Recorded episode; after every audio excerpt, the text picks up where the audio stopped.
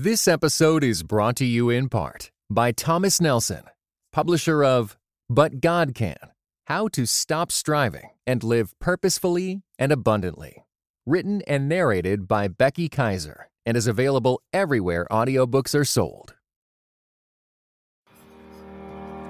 Welcome to today's mini episode on transforming your conversation with God. My name is Daniel Im. And I'm Christina Im.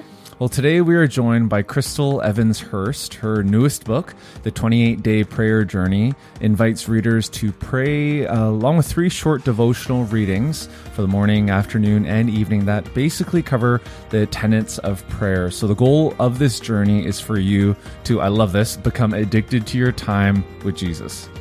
So, welcome to the podcast, Chrystal.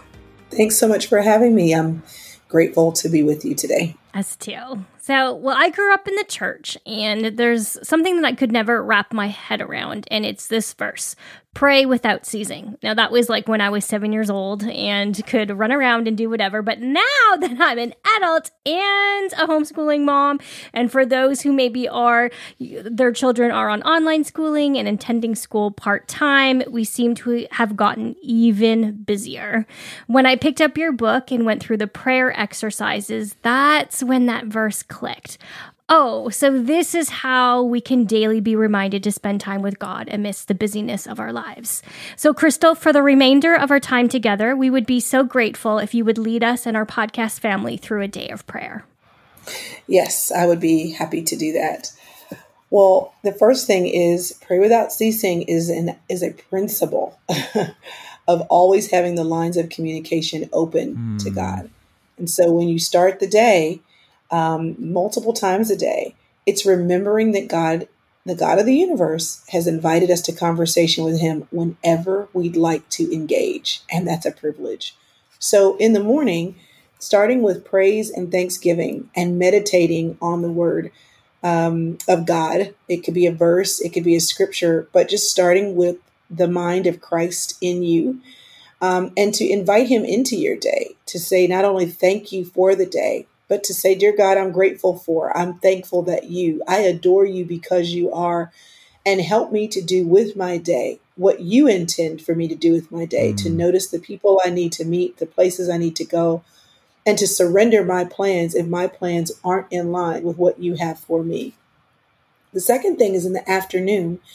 Um, and again, this is just a guideline. Um, it is an opportunity. Um, and so we're, we're using this journey to say, do this three times a day, but really, anytime is a good time. Mm. In the afternoon, it's pausing to say to God, um, so this is what's happened today. this is what's on my mind. This is where I need repentance. This is where I need to reconnect with you. This is where I need your help. This is where people I know need your help as I move throughout the day. So, as you move throughout the day, of course, when you sit to eat, you can thank God for being a faithful provider, for giving you grace to get through the morning, for helping you over a hump. Um, if there's something amazing that's happened, it's a great time to check in with God, to just reflect on how good He is in your life, or when the day hasn't been so great, to pause um, and take a hump in the day, just like we would take a hump in our week, to let your body, your mind, your heart groan to thank God for the access to the care that He provides, but to ask Him to give you what you need to keep going. And then as you move towards the evening, um, the the care here is to say to God, "Listen, I'm grateful for the day that you've given me. To reflect on the day, to understand what God was teaching you in that day, how He was stretching you, how He was growing you, whether you liked it or not." To thank Him for what He's brought you through, and then to ask Him to give you grace for what you'll be heading into the next day. This idea of praying without ceasing means that at any point during the day, we can have these conversations and, you know, at least three times because we got to stop for breakfast, lunch, and dinner. Mm-hmm. Those are good times to remember. But when you first get out of bed, that's a good time. Mid morning, after your first meeting of the morning, that's a good time. Mm. Mid afternoon, right before you pick up your kids from school or when you're winding down from a day of virtual schooling or homeschooling, that's a good time. As you're doing dishes, that's a good time. As you get your kids ready for bed and pray with them, that's a good time. And as you lay your head on the pillow, so is that.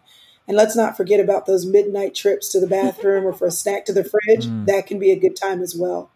The key is that any time is a good time to have conversation with God. And just like any relationship, we want to pray thinking about the the part that praise and giving thanks lends to that relationship, the repentance lens, that asking and sharing your needs lens, and that yielding and surrendering uh, lens to. And that's where we get the acronym PRAY from. But any relationship would not be a great relationship if you didn't have the freedom and take advantage of the opportunity to talk when things come up. And praying without ceasing implies that the lines of communication are always open three times a day or 10. But whenever I have a moment where I think, wow, I want to connect with God over this, I want to include Him in how I'm thinking and I'm feeling, those are all good times. Praying without ceasing isn't a command in the sense that it details that every second of the day we have to do it. It is an invitation. And three times a day, which is what I've laid out in this resource that we have available, is kind of the minimum. But it's just to get you going. Mm. Hopefully that helps. Yeah, I absolutely love that. Uh, one of the things for Christina and I, uh, we were doing a lot of biking with the with COVID and our kids being a bit older now, and and we often do it where I'm at the front and then our kids take turns in terms of the order, and Christina's at the back. And uh, with um, our podcast family might know, or I, think, I don't even remember the last time we talked about this, but my dad has cancer at the moment, and and it was probably about a few few weeks ago after our, our last trip to Vancouver to see him, where during our bike trips, I would often just, instead of looking around or thinking about this or that, I would just spend that entire time leading the pack, praying for my dad, and allowing that to be a prompt. So I, I so appreciate mm-hmm. your guidance on this. Uh, but I, but the question that really popped into my mind that I'd love for you to kind of double click on is that term conversation right? So, can you just mm-hmm. elaborate on that a little bit more? Because oftentimes we think prayer is one way, and prayer is something we say or we do, and, and there are these prayer exercises which are brilliantly written, so accessible in your book, The 28 Day Prayer Journey, in morning, afternoon, evening. But but talk to us about the other side of it. Well, the other side of it is that any great relationship, if only one person is doing the talking, is probably not much of a relationship. There has to be some give and take. And um, God is a person who wants not just to listen, but also to be heard. Mm. The first and primary way we hear from God is from His Word. He's taken a lot of care over thousands of years, multiple people, uh, different authors who lived at different times, but are all saying the same thing to give us His thoughts, principles for living, and His guiding guiding eye, his hand. And so if we skip the Bible trying to hear from God, we're not going to hear from God because he's going to speak through his word and he's not going to contradict that. But when you are taking care to read the word, then you will find that God will make his desires known to you by confirming what his word has already said. I don't take it for granted if I sat in church and heard a sermon, and then later on that night, as I listened to the radio, another pastor in another state is saying the same thing that resonates with me, or that when I get in my car the next morning to head to work or to run an errand or to go to the doctor's office, that I'm now listening to a podcast, or the first song that comes on the radio is the same thing. I often think about the children of Israel and how he was careful and patient with them not wanting anyone to perish. And he repeated himself over and over and over again. And I think God does that, but he doesn't shout, he doesn't scream, and he doesn't press. He wants to come in to open invitations to people who are welcoming his voice. The Holy Spirit who lives and works in the being of every person in the soul.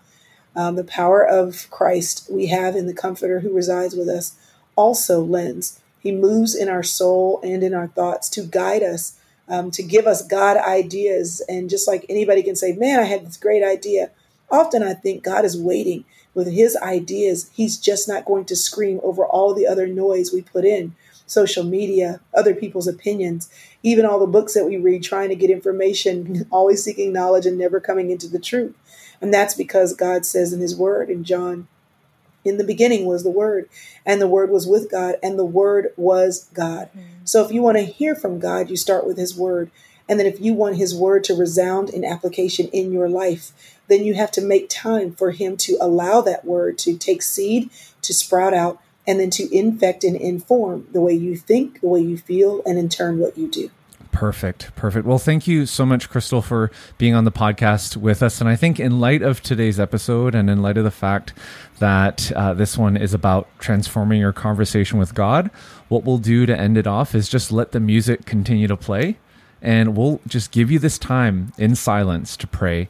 And you know you don't i know sometimes when a podcast ends you're kind of like oh i i don't really want it to end because i want to i don't want to enter into this conversation or that. So you just kind of so just keep it running. We'll keep the music going and invite you into this conversation with god. Thanks chrystal